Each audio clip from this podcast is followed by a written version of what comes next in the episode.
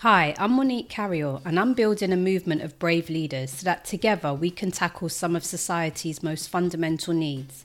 So I'm here to encourage you to be yourself, support you to back yourself, and really help you through those practical steps to navigate your leadership and career journey to enable you to make it happen.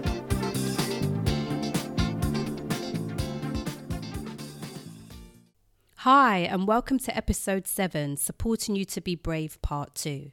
This is a bonus session to the webinar series because part 1 of Supporting You to Be Brave, which is episode 2 of the podcast series if you haven't listened yet, was such a powerhouse learning experience, and we knew there was so much more we wanted to cover. I wanted to make sure that you would be provided with more practical advice and techniques to take away and use to help you have courageous conversations, because I believe this is a crucial part of being a brave leader. And wow, my special guests, Rubi Gubara-Sannie and Satvinder Aulak, really gave their time and expertise in demonstrating using a coaching technique to prepare and then have those conversations.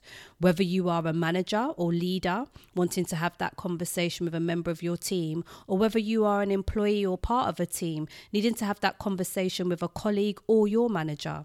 They really took us through how to prepare for that, and they also shared so much more, helping us to understand what intersectionality, psychological safety and active bystanders really mean in practice. They also spoke about managing conflict. We talk about supporting you to think about what you can do to improve inclusion at work.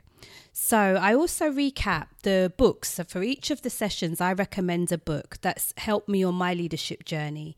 And listen out for me recapping all of the books that I've recommended throughout all 6 previous sessions, in case you haven't listened to any of the other sessions before. Finally, listen right through to the end, because you'll get a summary of the top takeaways, and you'll also get a couple of questions and actions that, even though you wasn't in the live session, you can still implement and let me know how you're getting on.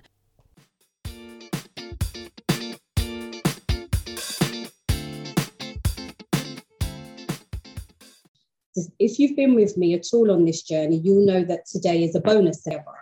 But when we did session 2, Supporting You to Be Brave, wow, it was so powerful. And not just powerful, I think the amount of topics that came up in relation to what we were trying to cover and what Rubi was guiding us through. And we had sat with us on the chat as well. It really just kind of showed that we needed to have another session to get into this a bit more. And I'm so grateful to Rubi and Sat for giving their time, not just to be here in the room, but they've given a lot of thought into how to put this session together. So what I wanted to do is, and that's why in the last session, I did the recap of the series then, because I wanted to make sure we had time to, I will mention a few things about the series, but really I wanted to get into the context, the background as to why do I think this is so important? And if I'm saying I'm here to encourage and support you and to help you to back yourself and to then make it happen, why do I think I want to use the word imperative. You know, why is it imperative that we get more into the subject we're talking about? I think people need support with this. And I think from what you've told me, both in the chat and in messages to me, that we need to get into some of this today. So I feel sad on one hand, and I also feel like I'm going to have a little bit of a break for the summer in terms of coming to the end of the series.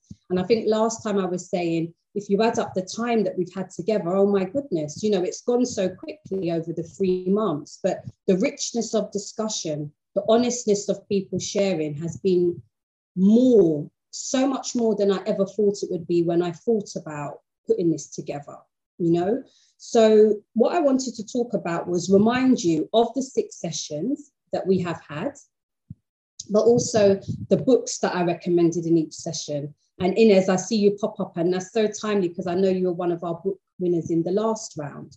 But just to remind people of what we went through, and I know some of you have been listening back, even if you were with me in the room, you've gone back and you've listened again to sessions 1, 2, and 3 that are now available on my podcast. So if you remember, I wanted to start with talking about mindset. And I think we're ending with a conversation about mindset as well, but also with some tools to go with getting your mind right.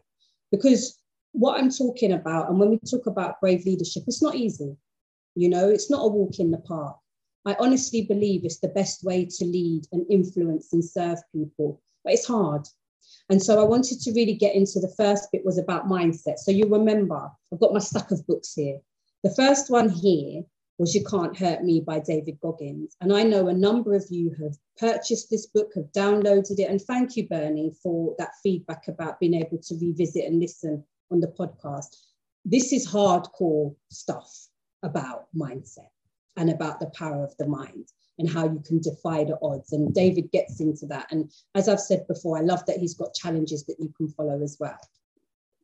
Session two was about, and I hope I remember this, session two was Supporting You to Be Brave, part one. And we looked at How to Turn Stress on Its Head by Dr. Rani Bora. And again, lovely feedback from some of you who won the book about, and that agreement with me, that this is a very practical book. But what I like about it as well, a number of us in this space at the moment are from healthcare backgrounds or social care backgrounds. And actually the fact that Dr. Bora uses examples of challenging times in the NHS, even though it was written before the pandemic, is very, very appropriate for what people may be going through now. The third session, when remember we had the wonderful Salma Yasmeen with us, and oh my goodness, you know, I'm sure you will agree with me that Salma embodies brave leadership. But what we spoke about, and Salma really spoke to us about knowing what you stand for and believing in that, and that carrying her through her career journey. But what we looked at was this book by Renee Cariol Spike, and I know Sat was a winner, and I know Sat's been getting into it. Getting used to talking about what you're great at. It's not a natural behavior. People tend to shy away from saying what they're good at, but actually this really gets into knowing what you're great at, using it for yourself, but also using it so that that's your power tool, that's your superpower to help and encourage others. We then moved into the power of a conversation. And I know a number of you really welcomed hearing from Nikita Pada, hearing from a project manager and a transformation lead who's in their journey right now, and hearing how Nikita really uses her tools and techniques to deliver fantastic project management. And I spoke to you about this book, Tuesdays with Maury, one of my favorite books. And I was saying, because this book really tells you that life is about relationships and connections and love. And I think it applies to everything we do, how we connect with people. This is why I wanted to recommend this book. And again, I've had some lovely comments back from people who won the book. We then went to my favorite, number one leadership book, Talent is Never Enough. And if you talk to me, everyone who asks me for a conversation, I talk to you. It connects to what you're good at, but it also, well, like I said, it's hard being a brave leader. This is about digging in. This is about, okay, you're good at this, and but what I like about it is John Maxwell, again, gives you practical insights and guidance onto what he sees. I think there are 13 different areas he talks about, but I love this book. And I love what he says about courage and taking those small steps, and that can get you ready for that big opportunity. So I really love this. And again, I know people have gone out and purchased and downloaded this. And then the last one was the pressure principle. And again, I spoke about, and if you've seen me tweet, you'll see me say that I bought this book when I first became a director.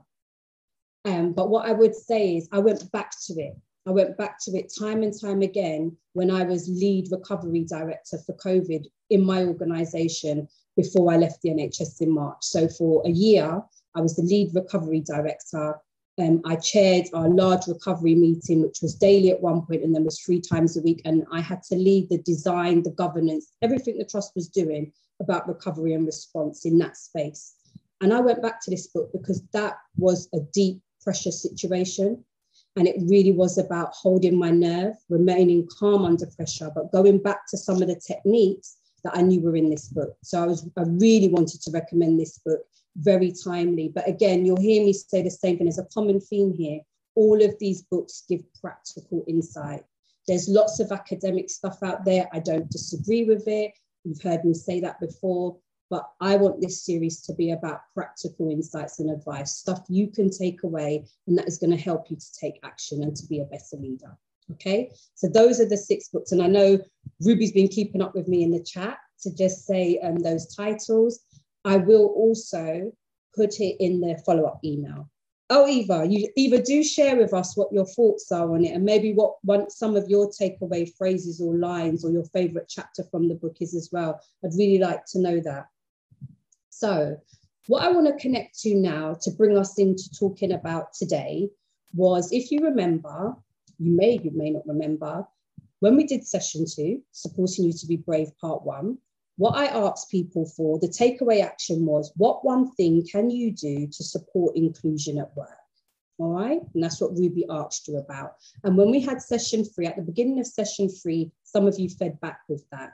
And I'm just going to read out very quickly a couple of the things that were fed back. But I also want to ask you again today, from that episode, whether you joined us live or whether you listened to the podcast, if you have done anything, or if you're thinking about what you can do, what is the one thing you can do to support inclusion at work? Do share with me in the chat what it is you've done, or what it is you're thinking about doing, or what you're going to do. But I'm just going to share some of the actions that people took from that session. Someone joined their sector-wide LGBTQ plus network. Someone supported a staff member in their apprenticeship journey.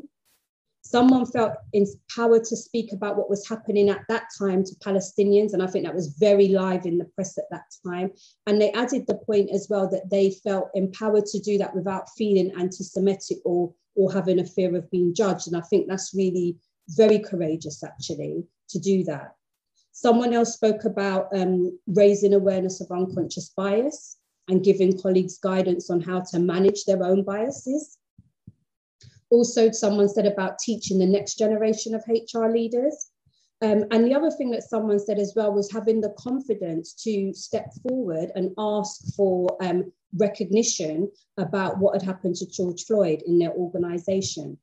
So I think all of those are such wonderful examples, number one, of being brave, but all of those would have taken courage to be in that space and to do it, whether it's a conversation or an action. But also really taking on what we're saying here. You know, we're all accountable to ourselves in this space, isn't it? So I really appreciate people taking action. So if there's anything else anyone has done, please do share it in the chat. And as we go through, I will read those out. But to move us into today's session, because I want to make sure I give Sat and Rubi enough time, okay? So today, as I said, this is a bonus. We're carrying on from Supporting You to Be Brave. And yes, it's true, Rubi, micro actions lead to macro change. I like the way you summed it. You said it much more simply than the way I've said it. But when we had part 1, I'm just going to read it out to make sure I remember what Rubi covered. Rubi covered how to challenge constructively. She covered creating safe spaces. She spoke to us about the inclusion agenda much more broadly as well. But as I said, there were a number of things we didn't get into. I also have some unanswered questions from the last session. So we had some big, big questions. I remember Rubi had about 22 questions and you got through most of those, and some of them were really hard hitting. But we had a few that we didn't get to that I know what you're going to cover today will pick that up. But what I wanted to pick up on was the context. So, you know, we're talking about Black Lives Matter. We're talking about intersectionality, and I know we're going to have a conversation about that. We're talking about racism. We're talking about discrimination in many forms. This is live and this is now. And it feels like, to me, whilst there's more space to talk about those things, there's also more discrimination being voiced and more discrimination present than ever. And that's concerning. But what it tells me then is that people are going through this more and more at the moment. And we need to address that. We need to address it. And we hear people always saying, you know, we need to rise up. You need to speak up. You know, it's not just about a black square. It's not just about liking a post. And all of that is true. I'm not disputing that. But when you do choose to speak up, if you were with us last time, you heard from Morenike about that feeling of that fear of speaking up, that fear of reprisals if you speak up, that fear of consequences if you speak up, that fear of isolation if you speak up, that fear of being targeted if you speak up. And that's why I've wanted to focus on that support and guidance for you about, and I don't want to say too much because I know Sat is going to guide you through this when he talks to you, but that's why I want to focus on this today, to say We do need to rise up, but the struggle is still very, very real. And I want to talk to you in the context of that. You will be working in environments that may be hostile. You'll be working in environments where you may have lots of allies and it's fine.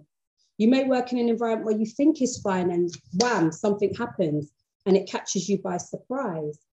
You may not even have any issues to do with discrimination, but you may be having challenges around just moving forward in your career and feeling courageous in that space. So I really wanted to kind of get into that to explain, this is why I think it's important that we cover what we do today. So I do want to now just remind you, you may remember, and if you've listened to the podcast recently, remember my introduction to Rubi. And to talk to you about, you know, and I call Rubi a powerhouse, and I think it's true. And I think Rubi is an inclusion champion, you know, and she doesn't just, it's not just about Rubi's expertise, it's also about Rubi's approach to taking action, Rubi's approach to supporting people.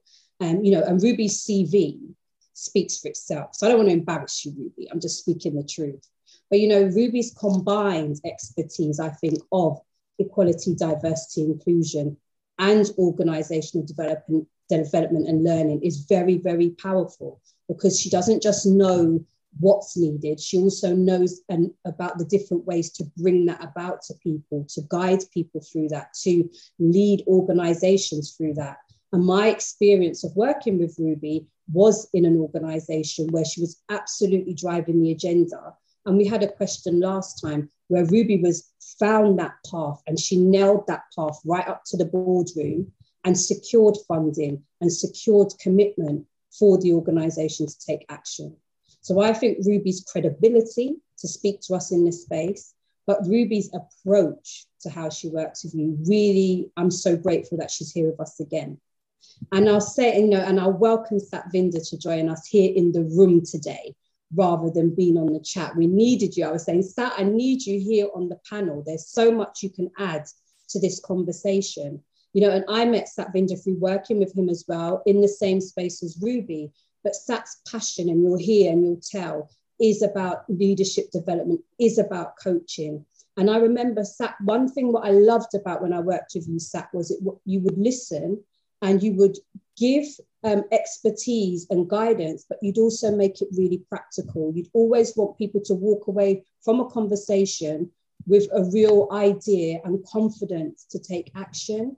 And you always made me feel, even as a senior leader, when you were working with me, that confidence to take action in the way that you were advising or guiding, you know. And again, you brought a different flavor into the organization, and you had a lot of confidence to do that when it may not have been the norm of the way we do things around here. You know, you really stepped out and pushed the agenda. And I know some of the things that you brought about in the time you were there are still going on now. So I really wanted you here. I wanted you here as well, because if you don't know, Sat also is a social worker by background and spent a number of years educating and training people in that field. And I'm just starting a systemic coaching course. And if anyone on the call has from a social work background, you know that systemic coaching is very common and is a very common practice in social care. But I think it's very appropriate for leading people in where we are now and working with people. And that phrase we say, isn't it? Seeing people where they are, meeting people where they are, understanding things through their eyes. I think that the background in social work and the training and education that we have really, really sits with that. So Sat, I'm so grateful that you're here as well. And both of you have very busy jobs. Both of you have very high profile jobs. Both of you I know are trying to target leaders in your organization and trying to support them as well. So Sat, I want to give you some time to share your story yourself, because I know there's so much to say there, and then we can get into the main part of today. So welcome, and let me give you some time. Thank you, Monique. Firstly, I'm very humbled to be here. Thank you for inviting me here, and good evening, everybody. My name is Satvinder Aulak, and as Monique has said, my role is I'm the Leadership Development Lead at Buckinghamshire Healthcare NHS Trust. I also lead on coaching, and I also am the LGBTQ Plus Allies Network Chair. So my role is very, very diverse. In terms of my career story and my spikes and my barriers to be honest with you, I'd be here with you till about 7 and none of you would want that. So it's going to be very quick. As kind of Monique said, I'm a qualified social worker. I was born and bred in Wolverhampton, very proud of it. I've made a few friends because of it as well. And also I've suffered some microaggressions. So it's kind of been both ways, which has been fab. Worked in child protection, care proceedings. I did a lot of court work. You know, I worked a lot with sex offenders and paedophiles, really enjoyed the work, kind of what I did in social work and managing social work. And I think, like Monique said, even at that time, leaders, to develop leaders through coaching and mentoring was so crucial in social work, because it was very much around having the theory, but how do we apply it to practice? Anyway, after that, I decided I wanted to teach. So I did my teaching degree, taught an undergraduate course at Wolverhampton City College, really loved it. And, you know, an accent came out there and I just really loved it. I miss it sometimes, the Midlands. Anyway, really enjoyed that. And then what I decided to do, I worked for Queen Elizabeth Hospital Birmingham. And my famous moment was when I worked for Queen Elizabeth Hospital Birmingham, some of you may know this, it's a military hospital. And Prince Charles walked past. It was really hilarious because that was quite regular there. And David Beckham, really enjoyed that. Managed a training team. Leadership development, organisational development has been a passion of mine, as Monique said. Really enjoyed that. Worked in clinical commissioning groups. Did a lot of work around how to manage conflict in teams, how to have courageous conversation, how to use coaching to unlock potential. One of my roles also now is I supervise coaches as well, who are actually being coached. And a lot of themes that are coming out of it post-pandemic is around how do we manage emotions? How do we manage our own emotions to manage people? But we're going to speak about this a little while more in a little while. So after that, worked for clinical commissioning groups, really enjoyed my time there. Again, as a senior trainer and a leadership development coach, really embraced the opportunity to be at HRCH with Monique, Ruby and the team, and really, really enjoyed the work of taking kind of training forward, looking at leadership and kind of setting up coaching, which was fantastic. And now I'm based at Buckinghamshire Healthcare NHS Trust, actually leading on coaching and as I said, you know, development and all of that. And I think some of my spikes would be, in a nutshell for you, would be around managing change, managing attitudes, and how to promote compassionate leadership. So these are some of the things that we're going to be covering today. And I think this has been the journey of my development in organisational development and learning. I think in the King's Fund, and one of the things that Michael West says in his leadership journey, some of you will know about Michael West, who did a lot of work around leadership. It's very difficult to understand leaders' intentions because we all come from different perspectives, different authentic backgrounds, and that's important and that's key. But how do we ground ourselves on a day-to-day basis to ensure the emotions that we're transferring is not causing anybody difficulties or problems and circumstances? And that's a journey, yeah? And that's how we kind of do that. So this is kind of my role, and I'm really pleased to be here today. Thank you, Monique. Thank you, Sir. I think you've touched on so many things already, and I know we've had pre-conversations about it, and, you know, I can feel myself nodding when you were just speaking now, because it's so true. And I think what's important as well is this isn't abstract, is it? We're trying to take account of the environments that people are working in at the moment and how people are feeling, and I think that's important. So I know one of the things that I've always said is about, I like to keep it simple or make the complex simple. And I know one of the things that I try to do is use simple language, but I don't always succeed in that. I've been so ingrained in a 20-year career in the NHS of using jargon or using buzzwords. Yeah. And sometimes I use those words deliberately because it would unlock things with people at the top and buy me space to do things where I wanted to. But I also know it's a dangerous space because you can lose people, can't you? And sometimes people don't feel comfortable to say, what are you talking about? So I know that we wanted to just spend a few minutes. I want to give you and Rubi a few minutes because I know you want to just take us through some. I know there are some buzzwords that are being used at the moment in the inclusion space that I definitely know I don't fully understand. So do you want to take us through that? Yeah, shall I just start off by saying to you, one thing that we're going to explore now is the concept of clean language. So what clean language means is it's using words and phrases to extract other people's opinions. And that's a really positive way to empower people to use their thoughts, their ideologies around anything. Over to you, Rubi. So I think the word that has been used most commonly at the moment, especially with what's been happening with Black Lives Matter, and knowing how the impact of COVID, what it's had, proportionally it has a worse impact on people from minority ethnic backgrounds, is the term intersectionality. And we hear this all the time. So I'd like to just get a little bit of an understanding of what your perception, what you think intersectionality means for you. And then I can give you a bit of a definition of my understanding of what that is. So does anyone, can you put it on the chat function, please? What does intersectionality mean in the context of your organization and where you work?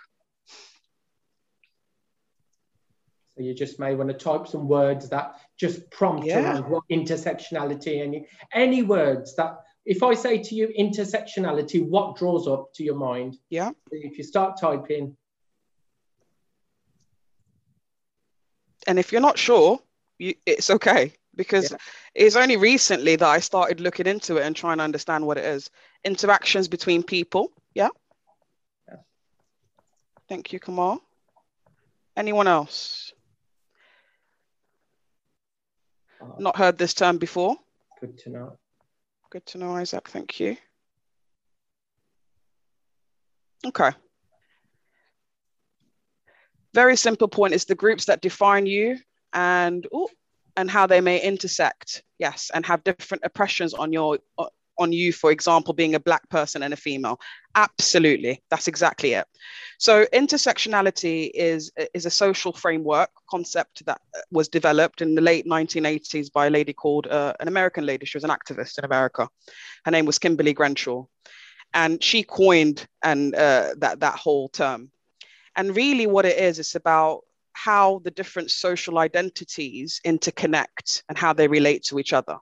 So for example, you've got a Black woman and she feels discriminated against, for example, but it's not because she's Black, because her organization don't discriminate against Black men. There's senior Black men in the organization, you know, they're quite diverse. And it's not her gender, because they don't discriminate against white women. But what it is, it's a combination of the fact that she is a female, a woman, and she's Black. And that experience together creates a whole different perspective. So intersectionality forces or encourages organizations to look and address the experiences of people, their staff, in terms of discrimination and how they feel, and bullying and harassment and all of those types of things, but looking at it from different lenses. And intersectionality also doesn't just look at the 9 protected characteristics that the Equality Act look at, it looks at other things that you could be discriminated against. So your height, your social class, how you dress, and how those experiences mix together to create a different advantage or a disadvantage for some groups. So that's how we define intersectionality. Yeah, and I think the other thing about intersectionality is just be conscious it's also double and triple jeopardy. Yeah. So what we mean by that is that as a person from the LGBTQ community, and being from a BAME and a disabled, you will suffer double, triple jeopardy. So being conscious of that in the work field is really important. You don't want to be boxed, but you want to be conscious that you come from those intersectional lens, as Rubi has said. So the word for me then, and what I want to just mention is psychological safety. So if I was to say psychological safety to you now, what words come up? Just please type any words. If you want to start now. Any words, anything.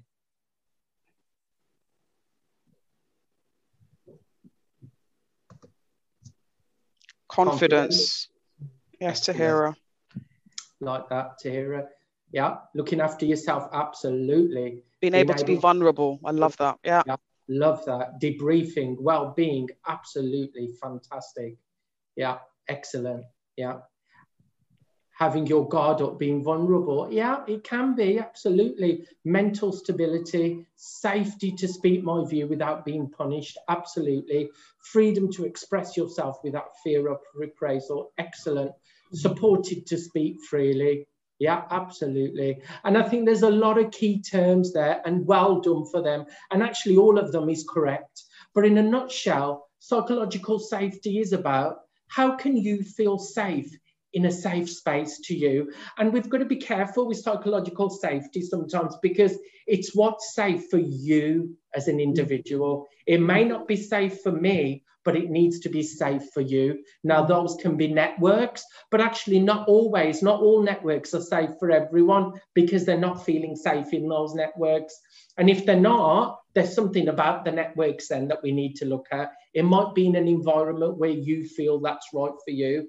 So, you know, the main philosophy, and there's many theorists around psychological safety, is about being psychologically safe to be your authentic self, to be able to speak without reprisal, not to feel punished. Now, that's a big word, really. So feeling punished immediately, when we look at clean language, when you're feeling that you are punished, and there's a few people that saying that, psychological safety would say, you're not happy in that current environment. What do you need to do about it? Because feeling punished is something that you're feeling.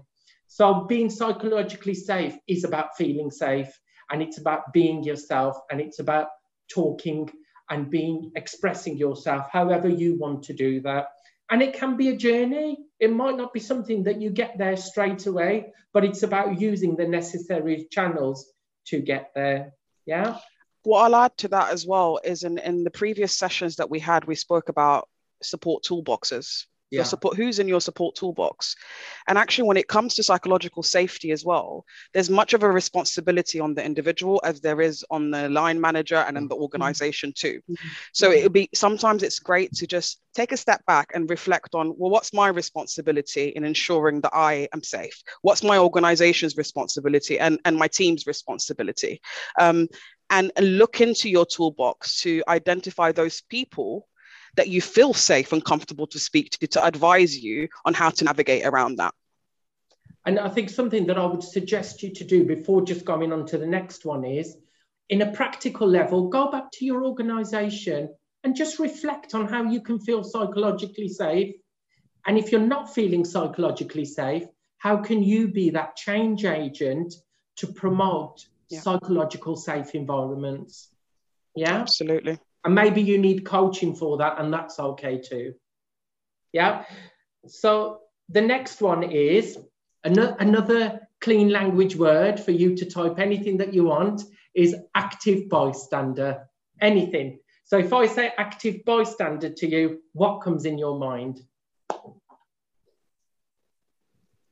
Really like what people have said already. It's really good. Isn't it? Really good. Very powerful stuff. Well done. Energy. Excellent. Energy. I like that.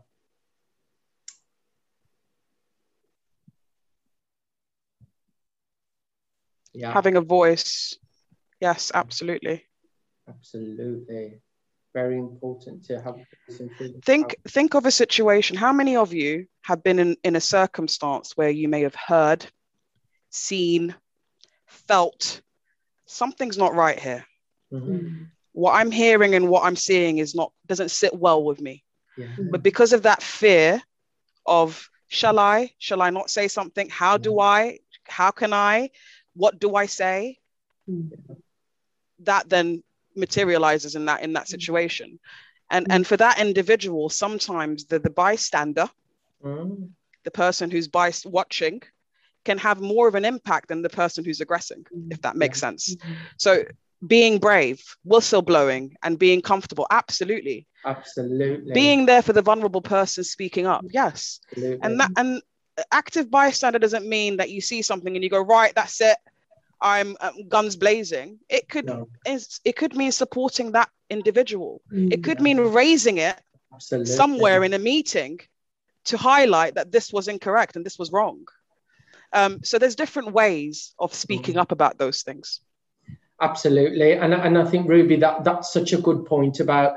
So there's an active bystander and there's a passive bystander. And again, there's a lot of theories around this. Now, this is something that Monique has promoted all in her webinars about how do we be brave? How can we be constructive? How can we have those courageous conversations?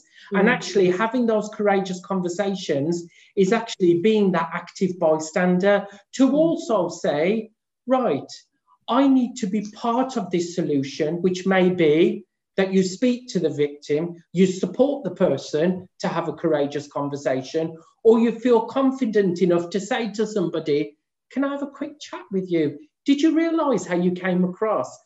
We don't need to go guns blazing, but we need to be an active bystander at times to remind people of their behaviour, because sometimes you don't know. Now, some of you may be thinking, and I get that too, easy said than done, because it's not an easy task. We need to be conscious of that. It's a journey, and it's about having that support to get there. So this is an actual model immediately in clean language that you've identified for you to perhaps read on and take back with you around, if you're a person who struggles with managing conflict, there's something about reflecting on, how can I become an active bystander? Now, that may mean you need some coaching, you need some training, and you need some support to get there. Yeah? Absolutely. Thank you very much. Thank you. And I know, Sat, you've almost segued us, haven't you, into what we said we wanted to do now. So just taking on what Sat has just said about this isn't easy and you may need help, but it's the start of a journey. Or I know the other situation may be a different way, when you have stepped forward and it's blown up, or it's really gone left. It hasn't gone the way you expected. And as much as Rubi and Sat can talk and guide, and I know you do this in your day job all the time, I wanted them to, I was pushing them to say, what can we do though that is, I really want people, I use the term, I want people to have, start building a courageous conversations checklist. That was the term I used, wasn't it? I want people to start having, you know, we've started to give some of those things and some of those tools in the toolbox, but I feel that we need a little bit more. I'd like people to have a little bit more. And I can see the way the chat has just blown up, I can see that whilst there's some understanding of what this is, and people are aware of what it means, active bystander, I can also see some people looking at the comments, I get the sense that they have spoken up in situations. And I can also see, and I can see a point here where maybe someone hasn't. So what I want to, and Sat, tell me if I should stop now and you're going to take it from here. But I know we've got a bit of time where Sat and Rubi are going to actually go for a practical exercise. So shall I hand over to you two? Yes, please. Okay. So firstly, I just wanted to speak briefly, Monique, just about conflict and brief tips on how to handle it. Yeah. So one of the reasons why I'm here is because just brief tips on what we kind of educate people on our organisation around how to manage conflict. If you're in a situation where you need to have a courageous conversation, before you have it, you need to think of the following. Do I need to have this conversation? Do I work with these people every single day? Are they in my space? Is this affecting my life? That's the first thing. Secondly, am I psychologically safe to do it? What is my mental state like? Am I in the adult, parent, adult or child state? From Eric Berne, transactional analysis. Very, very important. Why is this key? What Eric Berne says is when we're in that child state, our behavior is very much childlike. We're angry and we're annoyed. Now, if we're in that behavior, and we're approaching a situation where somebody else is angry, we're going to go round and round in circles and we're not going to draw a conclusion. So it's very important to look at your own state of mind. The second thing, It's about looking at emotional intelligence as well. Daniel Goleman did a lot of work around emotional intelligence, and that's about how do I manage my own emotions and how can I manage the emotions of others? What might that mean? Actually be conscious about my tone, my body language, how am I coming across? How is that person going to perceive it? How are then they going to come across to me? And actually even planning it, because sometimes it's not the right time to do it as well. So then when you're having that courageous conversation, just think about the following brief points. If possible, never have a conversation in front of others. It's perceived as rude and others will find that offensive. Try and find a separate room. If you don't feel safe and it's gone further than that, then I would suggest you have representatives. But if you just want a courageous conversation, find a separate room. When you go into that room, have some very brief working agreements. What I mean by that is we're going to listen to each other. We're going to respect each other. We're going to be conscious about each other's tone. And I think something that Monique said to me the other day I really liked, which was listen to understand. And that's really, really important. Yeah. Then after that, when you're having that conversation, always have solutions. If you haven't come out of a conversation without solutions, even if they're really small, you haven't achieved. Yeah. So a really key kind of point around how we do that. And I think to demonstrate that a little bit further, one of the things that me and Rubi are going to do in a little while is do a coaching conversation for you via GROW. Now, GROW stands for Goal, Reality, Options and Wrap-Up. And John Whitmore et al. Did a lot of work around GROW. Now, GROW is a very simple coaching tool. A lot of you would have heard of GROW and may have used GROW, but equally, it's how you use it to kind of deal with a lot of different situations. NHS staff would know that in the Francis report, one of the things that was really key about how do we unlock potential, and there was a lot of less coaching used. So we always promote coaching and a GROW stance in order for us to do this. Yeah. So Rubi, are we ready for that? I am ready. So I'm just going to paint a little picture scenario that I'm going to explain, and Sat is going to coach me through this. So Sat, I've got a bit of a challenge. I work in an organisation. I've been there for many years, over 6 years, and I've had appraisals every single year, and I've been told by my management that I've got all the skills, I've got all the competencies that I need to get, you know, the manager role that I want. And I'm noticing all my colleagues in my team are developing and moving on, but I'm still stuck. And I don't know how to approach the conversation because I've discussed it several times, but I've just been so upset about it and noticing everyone else moving forward and I'm still stuck. I can't help but think, is it because I'm a woman? Is it because I've got kids and I'm not, you know, there's a concern about my commitment? Is it my color? I don't know what it is, but it's really frustrating me and it's impacting how I interact with people at work. Great, Rubi, thank you. Now I'm going to exaggerate a bit here and look at T-GROW, but the reason why I'm doing this is for your benefits. I'm going to go through each of the models so you can then use it. So it's really important for you to know that. So when you're looking at GROW, the T is really important because you need to define the topic and you'll see how quick coaching can be. T is something new than GROW, but defining the topic is really important because if you define the topic, then the coaching situation is better. So I'm going to start with T with Rubi. So actually, Rubi, what do you want to achieve from this coaching session? What do you actually want to achieve? I want to get some maybe suggestions or tips and tools on how I can have this conversation because I'm very anxious about it. I'm worried that if I raise it again, it's just going to put a spotlight on me more than it needs to be. Okay.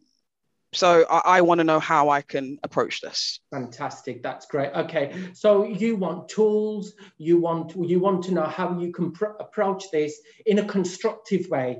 Yes. Not to cause any more difficulties for you. So what are your options to approach this in your current situation in terms of your tools? I can either email my manager Okay. I can ask her to have a meeting to discuss it. Good.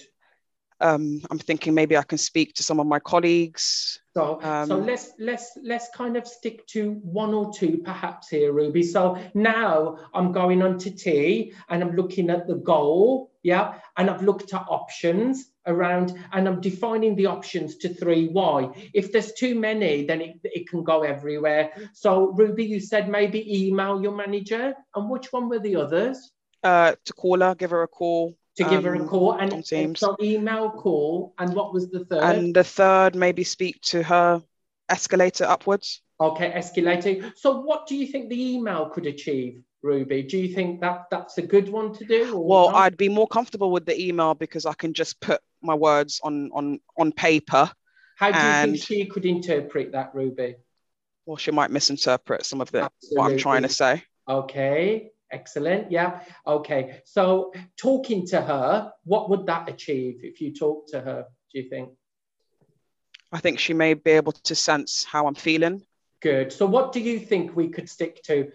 Just for the attention of the panelists, I'm not making any decisions here. I'm giving it all to Rubi. So what should we stick to, Rubi? What do you think? I think it's probably the best impact would be to give her a call. So okay. Drop her an email, say, I'd like to have a meeting with you to discuss. Okay. So you're gonna have, so are you going to have some dates to hand to perhaps give to her as well at that stage? Yes, I will do that too. Yeah. Okay. Okay. Fantastic. So let's put this into context a bit. Let's give some dates. When are you going to do this? When would you say? I can probably do it by the end of this week, by Friday. I can drop her an email. Any particular time? I'll have to look at my diary, but probably in the morning. Okay. On Friday morning, I can send her an email. Okay, what time, Rubi, maybe on Friday morning? Looking at my diary now, let's just say 10 o'clock. 10 o'clock. Let's summarise this now, Rubi. So you came to me, you needed some support because you want to speak to your manager about development, you know, you want to go higher up in your position, you know, it's your appraisal, you want to find out how up, higher up you can go. You're a bit worried because you've already had this conversation, you want to know which direction it can go to, but the options that you've decided is instead of emailing her, how it could be interpreted, you'd rather give her a call for her to kind of speak to you around arrange a date and time to move this forward. And we've wrapped it up by saying you're going to do it this Friday around about 10 o'clock. How does that feel for you now? It feels good that I've got, you know, a plan, but I don't know how I'm going to articulate my frustration. So how are you going to manage those emotions? So there's an emotion there as well, Rubi. Let's make a decision around how do you think you could manage, how could you manage those emotions? What can you do?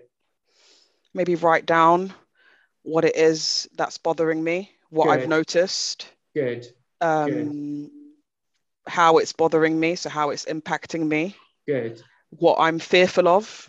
Are you going to do that prior? Or before the conversation? I think it would be best to do it prior, so it's out on paper, and then that might help me structure what it is that I want to say. Excellent. So there you go. So what Rubi's decided is, because the other important aspect is managing those emotions are so key in coaching. And, you know, there's lots of coaching models out there. So there's John Whitmore, there's a Disney model. You may want to Google it. There's an Oscar model. There's lots of models out there, but managing the emotions in all of those models, I would suggest for you to do. Do not make coaching an onerous subject. Call it a coaching conversation. That's how you'll be able to achieve it. Sorry, Rubi. No, I was just going to say, in that kind of scenario, in any scenario that's challenging, there has to be some sort of feedback that needs to be given. Right. Mm-hmm. So another kind of model that I use regularly, and I think I alluded to it in the previous session, but it's BOFF. It's called the BOFF principle. So when you think about it, what you want to think about is, well, the B stands for behavior. So what's the behavior that you're noticing? What are you observing? Yeah. So in this situation, I'm observing all my colleagues are developing. They've got appraisals on a yearly basis. I don't have to fight to get an appraisal or a meeting with you. You know, that's the situation. What's the outcome of that behavior? That's the O. How does that make you feel? And How do you think that makes maybe the team then feel if you're feeling this way? How does that impact the wider environment? And when you're speaking to this individual, think about what support or what you would like to see in the future. So be clear about what it is that you want. Explore that. You know, I want some training. I've got all the training in the world. Am I not applying it into practice? So I want opportunities to apply that into practice. So think about those. So the BOFF principle sometimes helps when giving feedback and helps you identify those areas that you need to think about and reflect on a little bit more. But when you're thinking about coaching, just be conscious about one thing. Keep it simple, have a coaching conversation, but have an outcome and have a review of the coaching. It's okay to say, come back to me for another chat. Let's have a look at it. And I think there's lots of models, the BOFF that Ruby mentioned, John Whitmore. Keep it simple and start on that journey to coach. Thank you, Monique. So thank you very much. What I wanted to just connect on with that is, are you saying to us, because I was listening and learning as well, that we could use what you've just guided us through, both in a situation where, as Ruby was saying, Ruby had an issue. So as an individual, Ruby had an issue that she wanted to bring up with her manager, and you were guiding, using a coaching conversation to help her unpick her approach to it. Are you saying then that people can use the coaching conversation approach in all different scenarios of courageous conversations? So it can be the situation, and what I'm trying to think, it can be the situation where you're managing, you're trying to manage a situation upwards, or you're managing a situation with someone in your team as well, like who you may be managing. Am I right, Sat? Yes. So I would briefly say to that, use transactional analysis, because you firstly need to know the state of mind that you're dealing that conflict with. That's really important. You need to know whether the person's in the parent, the adult, or the child state to be able to have that conversation. Now, in order to have that courageous conversation, what I would suggest to you is use GROW, use GROW as a model, but then also there's lots of models out there. There's transactional, there's Batari's box, there's lots of things that you're able to use to have those courageous conversations. But Monique, what I would say in a nutshell to that is, if you're having a conversation, you need to be clear around what are you upset about, or what do you need to address? How do you need to address it? And what outcome do you want to achieve? And I think keeping it simple and just having those 3 to 4 things is just enough. We can use Daniel Goleman, we can use transactional analysis, we can use GROW, but I don't want people to fathomly think, right, I've gone on O now, I've gone on R. No, we need to be quite clear, transparent in terms of what we do. Can I suggest to people, do access coaching before having a coaching or a conflict resolution conversation, because sometimes it helps you to reflect. And would you say, so just building on that, Sat, and we are going to open the floor for questions, so I'm not hogging it. I just want to make sure that what you're saying to us is landing clearly. And when you say about accessing coaching, obviously you've given us a really quick whistle stop tour on how to use some coaching approaches. When you say think about accessing coaching, can that be a coaching conversation for yourself before you go and have your courageous conversation? Yes, absolutely. And can I just promote the Leadership Academy? NHS staff have free coaching. You can access it, you can contact them. Your local Leadership Academy will give you that. I was just going to say, to add to that, Monique, you're absolutely right. So the coaching model is not only can it be used on yourself to reflect on that situation, but if you're a leader or a manager or someone who needs to manage a team, then that can be used to unlock that potential in those people that you manage that you need to support. So it works both ways. And try and also build a coaching culture in your organization. And that's about using those very basic techniques. And absolutely right, somebody's mentioned coaching will help you set the scene and the time of voice. And that's what it actually is. Thank you for that. Thank you, Monique. That's really helpful. And I suppose where I'm coming from as well is to say, this is not saying everybody's got to run off tomorrow and become a coach. That's not what we're talking about here. What we're talking about is using coaching techniques. Yeah, absolutely. Are a great way to enable you to have courageous conversations. Yeah. And to use that checklist. I know Sat went through it really quickly. I did write it down, and I promise you, I'm going to try. Even if I can't get a full email out to you, I will get an email out with the stuff Sat has taken us through ASAP, because there was some really good Sat about preparing for the conversation as well, wasn't it? It's not just about the tool, but also that preparation of the scenario. Am I allowed to ask one more question before we open the floor? What happens if, you know, when you go through your checklist and you realise, it's not right, you know, my state of mind isn't right, or the space isn't right, I can see this isn't right. What would you advise to do? If it's, you can see, you go through your checklist and it's not quite right, what do you do? I mean, there's two things there. Firstly, nipping it in the bud is really important, because if you don't, it will fester, it will continue. But equally, as a person, you've addressed that you're not emotionally right to have that conversation. So my advice, Monique, would be don't have it. Now, if the reciprocator says, well, why didn't you speak to me about it before? Be factual, that's another point. Say to the person, I wasn't in a right state of mind. I was trying to compose myself before I come to you and have that conversation. Thank you. Okay, so there's quite a lot that you've given me. You've given me a job and a half now to try and do just top takeaways. But before we get to that, we have got some time for some questions. Now, doing this slightly differently, because if you think about it, normally on the previous sessions we've heard quite a lot more from our special guests about them and their journey. And then we've had lots of questions that relate to that. Because we've run a different session today, first of all, I want to open it up to say, does anyone have, I know I was cheeky and jumped in with a few questions myself, but does anyone have any questions that they would like to ask Rubi and Sat in terms of what you just heard? And remember what we say, this is a safe space. No question is a silly question. If that went over your head, please say so. If there's anything you didn't understand, please say so. If anyone's brave enough to share that they're going to pick up and take action, please say so. But any questions, but also I'm still open because we did have a lot of questions before.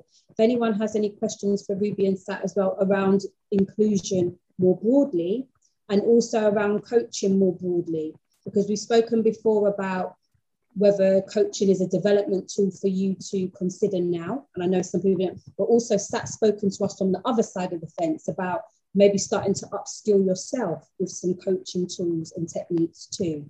So I really just want to open the floor to see if there's any questions. And of course, if you have comments, please give them. But if you do have any questions, can you put them in the Q&A for Tia for me, please? Thank you. Now, I'm going to put you both on the spot a little bit, because again, you both, while we're just waiting to see some questions come through, hands at me if any do come through, I know you're both leading the inclusion agendas in your organisation or very much involved in that. Sat, I know you're chairing a network as well, but I just wanted to give a little bit of space as well. We've had some questions before about what should organisations be doing right now? If I say it as simply as that, you know, and some people thinking the organisation should sort everything out yesterday. Some people thinking that, no, it's great, at least we've got a network. Just wanted to ask that question to say, what's your views on where organisations should be at the moment with moving the inclusion agenda forward?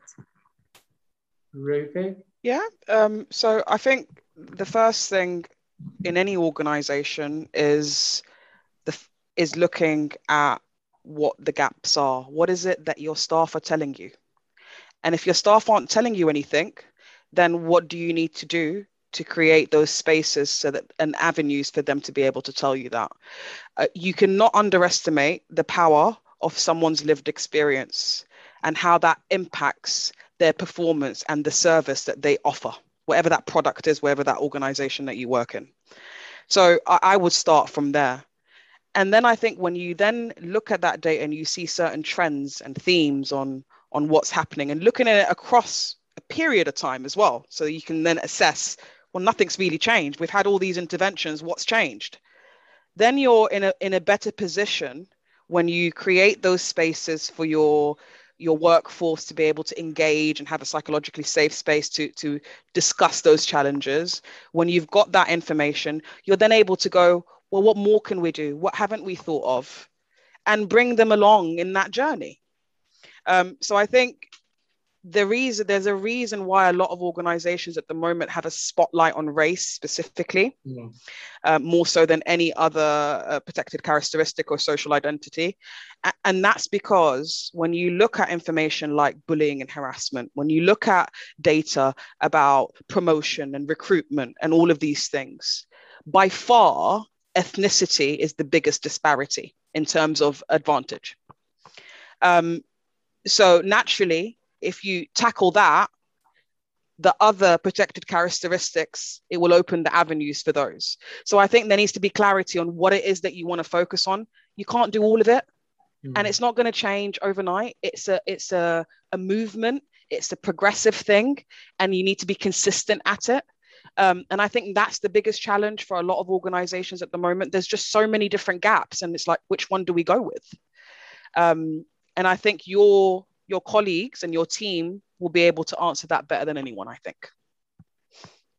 I think from our perspective in our organisation, I'm part of the agenda for equality and inclusion, and I won't sit here and say I take it forward because it's for all of us. Just in a bit of a nutshell, we look at our RAREs, our networks have got their action plans, but one thing that we're really focusing on is inclusion, and what does inclusion mean? So what's inclusion is about how are we branding our networks? What are we doing? So we've changed the name of our networks by asking our staff members. We've called the LGBTQ Plus and Allies by purpose, because we don't think of these little things, but this enables people to feel psychologically safe. So we're going out to our staff. We're not letting them come to us. We're saying to them, what do you need from us? We'll come to you. And again, our journey is transparent, and we have got all the strategic stuff around equality, diversity and inclusion, and we have to meet that, like, you know, equality impact assessments, the RES data, we've got to do that. But within that, we're really into focus groups, psychological safe environments and spaces to learn, reflect and develop. I think we've got some questions as well, Monique. We have. Thank you for that answer. So Tia, are you ready? I'm ready. Okay, so I'm just going to quickly, there's one in the chat that I just wanted to put forward first. So this one is from Gary, and his question is, can you explain the adult and parent analogy? Yes, of course, Gary. So very much the parent state that Eric Berne speaks about is very much around, it comes from where you've grown up. Have you been in the military? How has your socialization been in terms of how you approach people, how you get into circumstances? Eric Berne did a lot of work around transactions and how we are towards people and how does our behavior become. Adult, Eric Berne said, is quite a reasonable state. And when you're in this adult state, you're reasonably assertive and you want to draw a conclusion. But the child state, he said, we think and feel and act like a child. Now that's not an insult, he says, because of psychological and sociological factors and the pandemic and lots of things, it can affect our behavior towards how we are towards people. So these are the analogies, and how you can use that in practice is to think about, what state am I in today? How do I need to feel? How can I get to that adult-parent state? Yeah, thank you. We're a species that react to how we feel. So when you, if you think about animals, a zebra doesn't walk in the safari and go, oh, a lion might eat me, and then run away. It will only react when the lion's coming towards it. Whilst humans tend to behave differently just based on a thought. So that tells you, actually, as well as with the power of that information, actually, that you can actually probably control the outcome of that. What you can't control yeah. is certain things that happen around you, but you can influence them. Absolutely. So it's really good to kind of think about what it is you can control and what it is that you can influence as well in that situation. And I think just to add to that, Monique, sorry, Monique, it's this circle of influence and circle of control. I'm going into that situation. What can I influence and what can I control? And how do I do that? It'll reduce conflict. It won't take it away. So think about your circle of influence and think about your circle of control. Control, yeah. Okay, Tia, I know you've got questions. So. Okay, so this one is from Cheryl, and the question is, what are the benefits to an organisation to have staff that take on the coaching approach? Is that for me? Yeah, go for it, Sam. So the benefits are, you will have psychological safe environments, you will have people who will feel psychologically safe, you'll unlock potential, you'll enable people to make their own decisions. We're very good at telling people as managers, and we can, because I'm a manager, life is so much easier when you can just say, go and do this. But with coaching, we're enabling them to think for themselves. We're using GROW and we're developing them. So in a nutshell, in 3 words, it's about unlocking potential, talent management, and enabling people to grow. Thank you, Tia. Thank you. Okay, so the next question is for you, Rubi, and it's from Peter. And the question is, how do you follow up if after a difficult conversation had, you still feel unsupported and opportunities continue to be limited RE development? That's a really good question. A lot of people are in those situations. I think there's a point of you need to know whether this organization or this environment is the right environment for you. And you need to assess and make a decision at some point when you've exhausted all of this feedback that we've just given. You've articulated yourself, you've been able to tell them what how it's impacting you, how that impacts your performance. You've done all of that stuff and it's still not going towards your favor. You've got 2 options. Your option 1 is either to then escalate that and go through a formal route and call it out in that way. Option 2 is you do that and then you find something else and an environment that you can grow and develop. Because sometimes people just won't change, and mindsets sometimes can be a bit closed. And like Sat just mentioned, what's in your control and what's in your influence? If you can't influence that behavior by going through all those steps that we just shared with you, then you have to reflect on whether this is the right place for you or not, I would say. Sat, do you want to add to that? Yeah, and briefly, Rubi, I think you're absolutely right. There's something about reflecting around whether the place is right for you. And there's something about seeing, well, are we living the values of the organisation? And what does that mean? And actually, can I be part of the change agent to influence my social structure to live those values? And I think that's really important. Thank you. Okay, Tia. Yeah, okay, so this questions for you, Zach. It's from an anonymous, so apologies. That was a good scenario using the growing model, very well acted. In a case where the person being coached is struggling with options, can the coach help, i.e. offer options? Yeah, not really. They can, but you can suggest. You know what I would say? Oh, there's this big argument, are we going into mentoring, yeah? So if we were very strict at coaching, I'm not saying they can't do it, but what I'm saying is there is this distinction between coaching and mentoring. It's not about not offering the options, but it's about saying to that person then, do you need a bit of career coaching? Do you need some mentoring? Do you need something to think about those options? Because you can give those options to that person, absolutely, to think about. But has that person's potential really been unlocked? So to this anonymous person, what I want to ask you is, yes, you can do it. But if you're enabling them to think for themselves, are you going to be able to do that if you give them the options? Because you can do, because that will be easy as a manager. It's easy to do that, yeah? So the answer to your question is, if you want to, yes, but do they actually need mentoring? Because at this stage, they don't know what their options are. Yeah, thank you, Tia. Thank you, Sat. Okay, so the next question is for you, Ruby, and it's from Eva. And the question is, to what degree is representation important in diversity and inclusion agenda? Spoke to a friend whose view is that openness and tolerance to others' background and views were more important. It just made me think about it, so I wanted others' thoughts on it too. Thank you, Tia, and thanks, Eva, for that question. It's interesting because you said how important is representation in the D&I agenda, and that understanding and being understanding of others is more important. You can't understand others if you don't have representation and diversity. Mm-hmm. So I think it's very important because we live in a society that is extremely diverse in so many different ways. Mm-hmm. And we don't have one type of community that we speak to or see on a daily basis.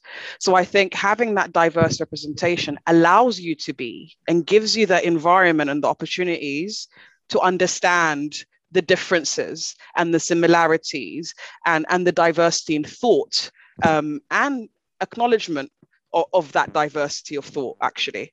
So I agree with you. In both ways, but I think you need one to have to be able to do the other. Hope that's answered your question, Eva. Great, thank you, Ruby. Okay, that's you, Sat. So this question's from Matt. How do you help to build personal awareness and identification of blind spots?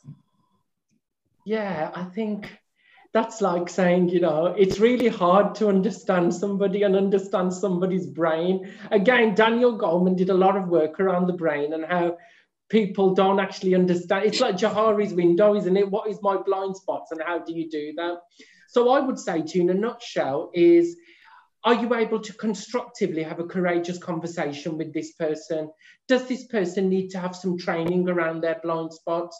Do they actually need a 360 appraisal if they're a manager? Yeah. Do they need some tools to be able to reflect on those blind spots?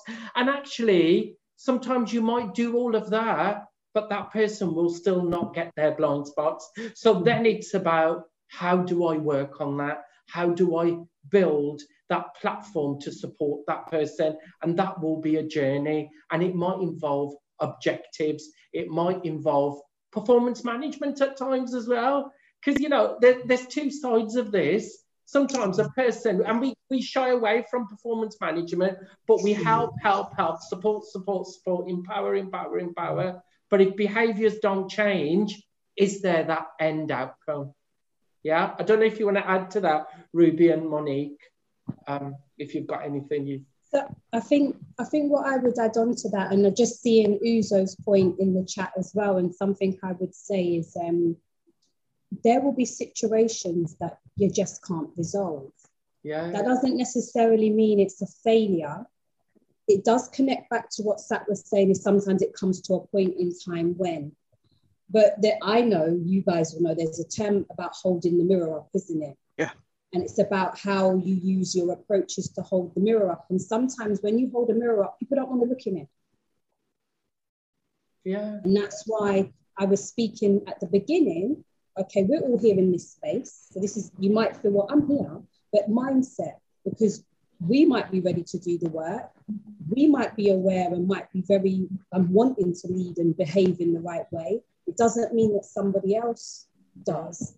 But if we took Sat's advice about and understanding what he said was about active bystanders, you almost feel that there's a, about integrity, isn't it? To be able to try and find a way to have those conversations. And as you say, Sat, if you are the person in that management position, in that situation, to be brave enough to go to performance management, but to do that respectfully. And if you do that respectfully and follow your processes, sometimes that leads to really good outcomes. Yeah. And it just plays to, Uzo, I know you're switching that situation and saying, you know, you can be in a situation where someone likes to have exert command and control. And usually when you see the behavior that you're talking about play out, it stems from insecurity in that person. And that person may or may not be aware of it. And they're not going to take to it kindly if who they think is their subordinate says, actually, I think you're really insecure. They're not going to want to hear that, are they? Yeah. But I think it's that finding the way to try and explain professionally why some of their behaviour has a negative impact. Yeah. And I think sometimes, Monique, just to add to that, leaders sometimes struggle with leading and managing conflict and dealing with people. Yeah. So what I would say to you in terms of your organisation, because we're doing this, is actually how are we putting that in our leadership training programmes? Because we forget those basics around. Some managers struggle with emotional intelligence. Some managers struggle with dealing with conflict. We need to educate them as well. And that's something we need to be clear about. I think to add to that, everyone has a different tolerance level to things. So for instance, we've been all in this situation, I'm sure you can relate, where you're in a work environment, you're working, your manager's bothering you, oh God, here she goes again, or here they go again, oh my God. And you don't say anything, you carry on until the next moment comes. And then it's perpetuating this type of behavior until it gets to a point where your can is full and I can't deal with this anymore. I can't tolerate this. How do I now go and speak to this individual and say, this is how you're making me feel? So what I did recently, actually, this is something that's worked for me and it might be helpful for you guys.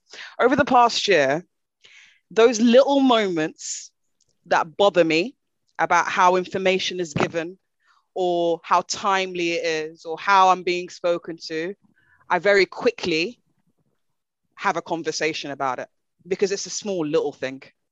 But actually the more often I'm having these conversations, at some point it may click with that person. She's told me once, twice, three times, let me switch it up, or it might not. And that's when I then need to decide, can I continue doing this or not? But practicing little small challenges sometimes can help you get to that big conversation that you want to have.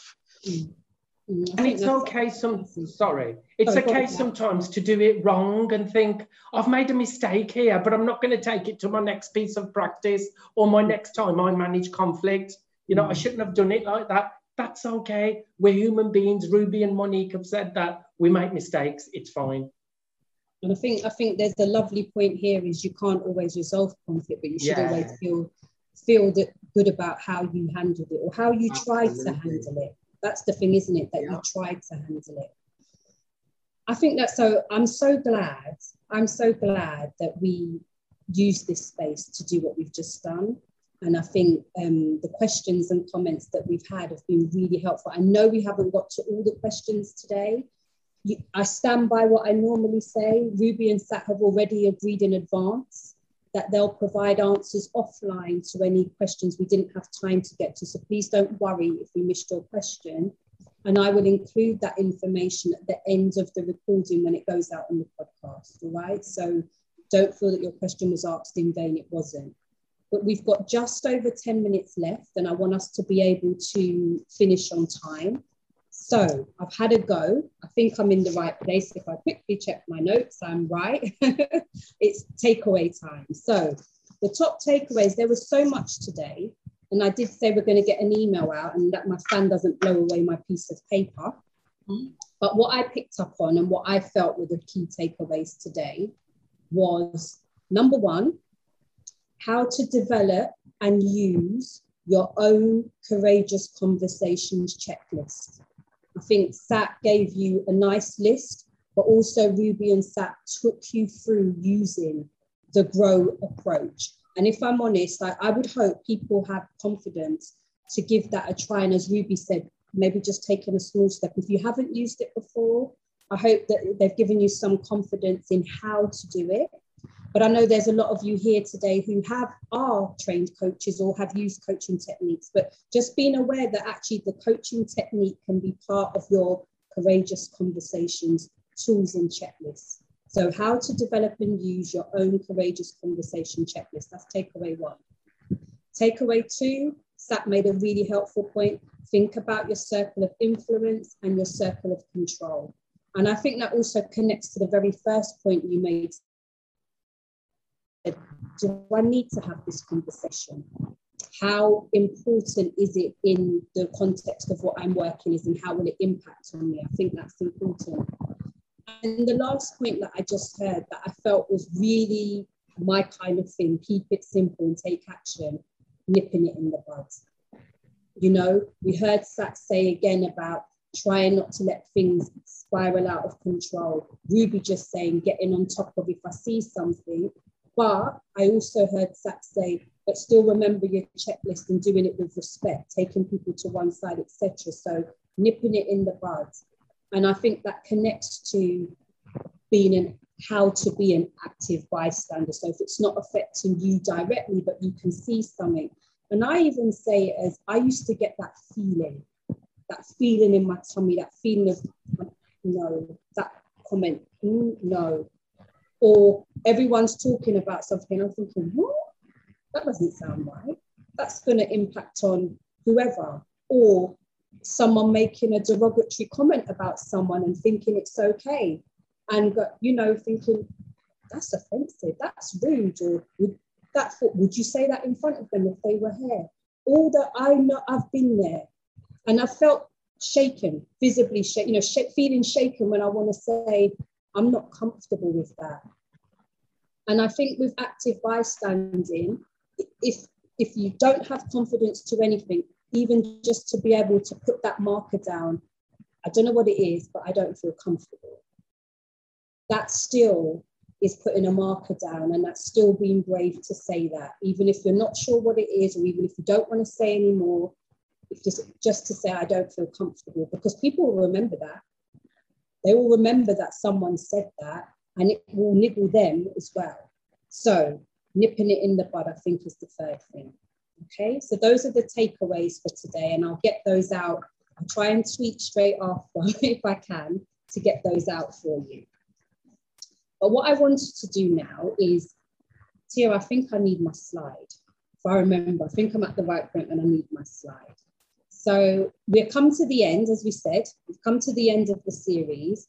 And there were two things that I wanted to do. So today I haven't got a fresh book recommendation, because if you remember, if you click on one more for us, Tia. There you go. So two things. I think I might have my slides back to front. So let me go with what this slide says. So someone fed back to me saying, you know, Monique, I think we've learned so much on this series, and it would be really good to hear people's reflections. And I felt that person must have been reading my mind, because what I offer two people a 1 hour one-to-one coaching session with me. And the reason why I want to offer this is because I'm very aware of, when we were talking about next steps in session 5 and session 6, how many of you were think, you know, we spoke in depth, didn't we, about coaching, mentoring, development programs, and we touched on shadowing as well. But I know that some of you are in the spaces of what we're talking about, where coaching absolutely, most probably, is the right next step for you. And I have been on this wonderful systemic coaching program that I'm on now, and I would love to be able to give some time and give some of that back to two people who have been here with me on this journey. But to enter this competition, your takeaway action is the competition entry. So I'd like you to send me a 2-minute video clip, because I'd like to hear you talk to me in your own words. I'd like to hear you express it in your way. Your reflection on what you've learned from the series, what practical steps you've taken since attending to be yourself, back yourself, and make it happen. And this third one is really important for me, actually, because you'll know about me, and I very much believe in encouraging and supporting others, what you're doing or planning to do to support and encourage others. So I will email this out to you. The closing date is the end of the month. And as you can see here, winners will be notified by the 13th of August. And I'm asking that you then undertake the session with me, if you are a lucky winner, one of those two lucky winners, that we have that session before the end of August, okay? So that's the takeaway action.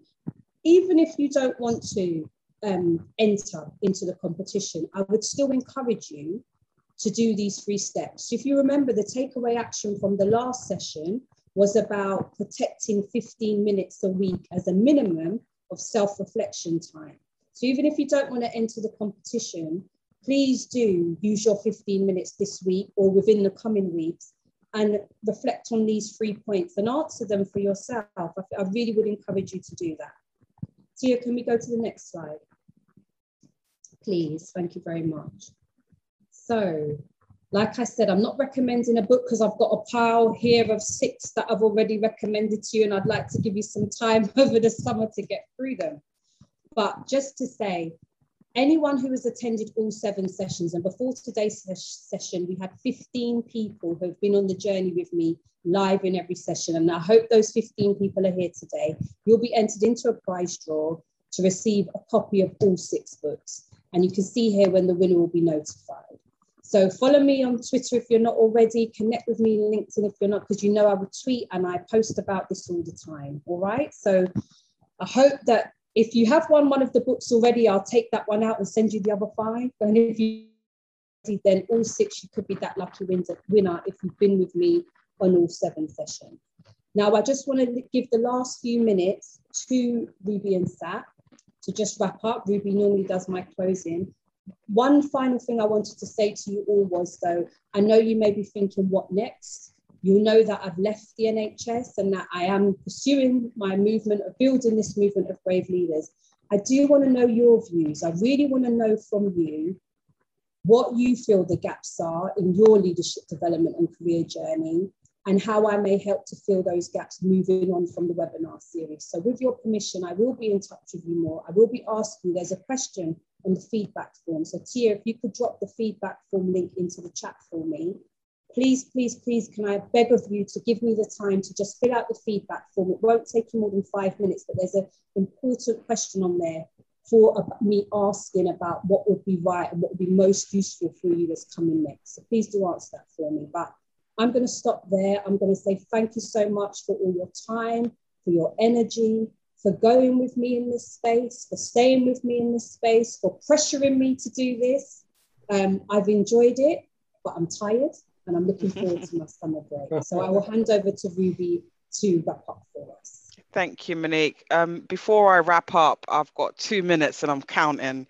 I just want to say what a huge, huge pleasure it has been for myself. And I know Tia feels exactly the same. Having this opportunity to work with you, you are an absolute inspiration. You have got me through so many hard times and so many challenging times, Monique. I can't express to you your expertise and knowledge and how you just impart that wisdom on everyone else. It's just, it amazes me. So when you asked that question right at the beginning on your first, who inspires you? You're one of my people that inspires me. I can see Tia nodding as well. So I just wanted to say thank you for everything that you do. But no worries. But back to Monique's point. So you will get an email of all of these, your takeaway actions, the books, more information about Monique's podcast, which is the next thing. And you'll be able to hear all of these webinar sessions on there.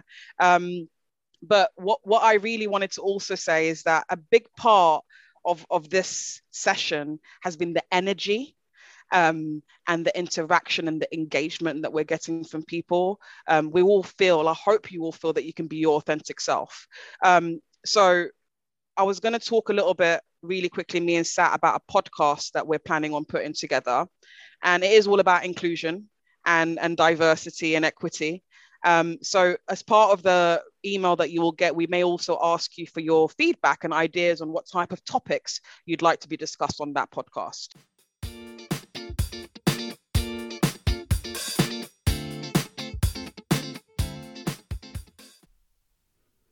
There was so much covered in that session. I really hope you found it useful. The energy in the room in the live session was absolutely electric, but most importantly, it was honest as well. I really felt that people shared honestly and openly about what they did and didn't understand and why.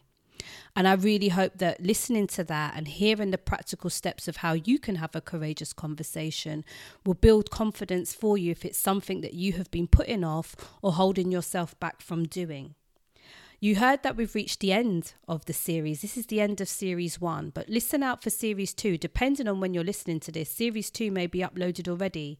Series 2 of my podcast is going to be a solo run from me, sharing more of my thoughts, feelings and views on being a brave leader and more about my experience in my leadership journey so far.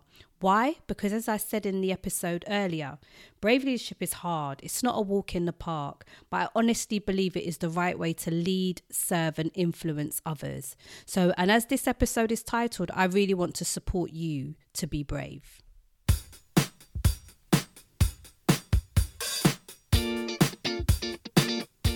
Thank you so much for listening. I hope you enjoyed it. If you did, please leave me a rating and review, and don't forget to subscribe. Can you please also share this with friends, family members or colleagues? I'd really appreciate it. And you can follow me on Twitter at Monique Cariol, or connect with me on LinkedIn if you haven't already. I'm Monique Cariol on there too. And also click the links in the show notes to join my mailing list. I look forward to you joining me for the next episode. Take care and see you soon.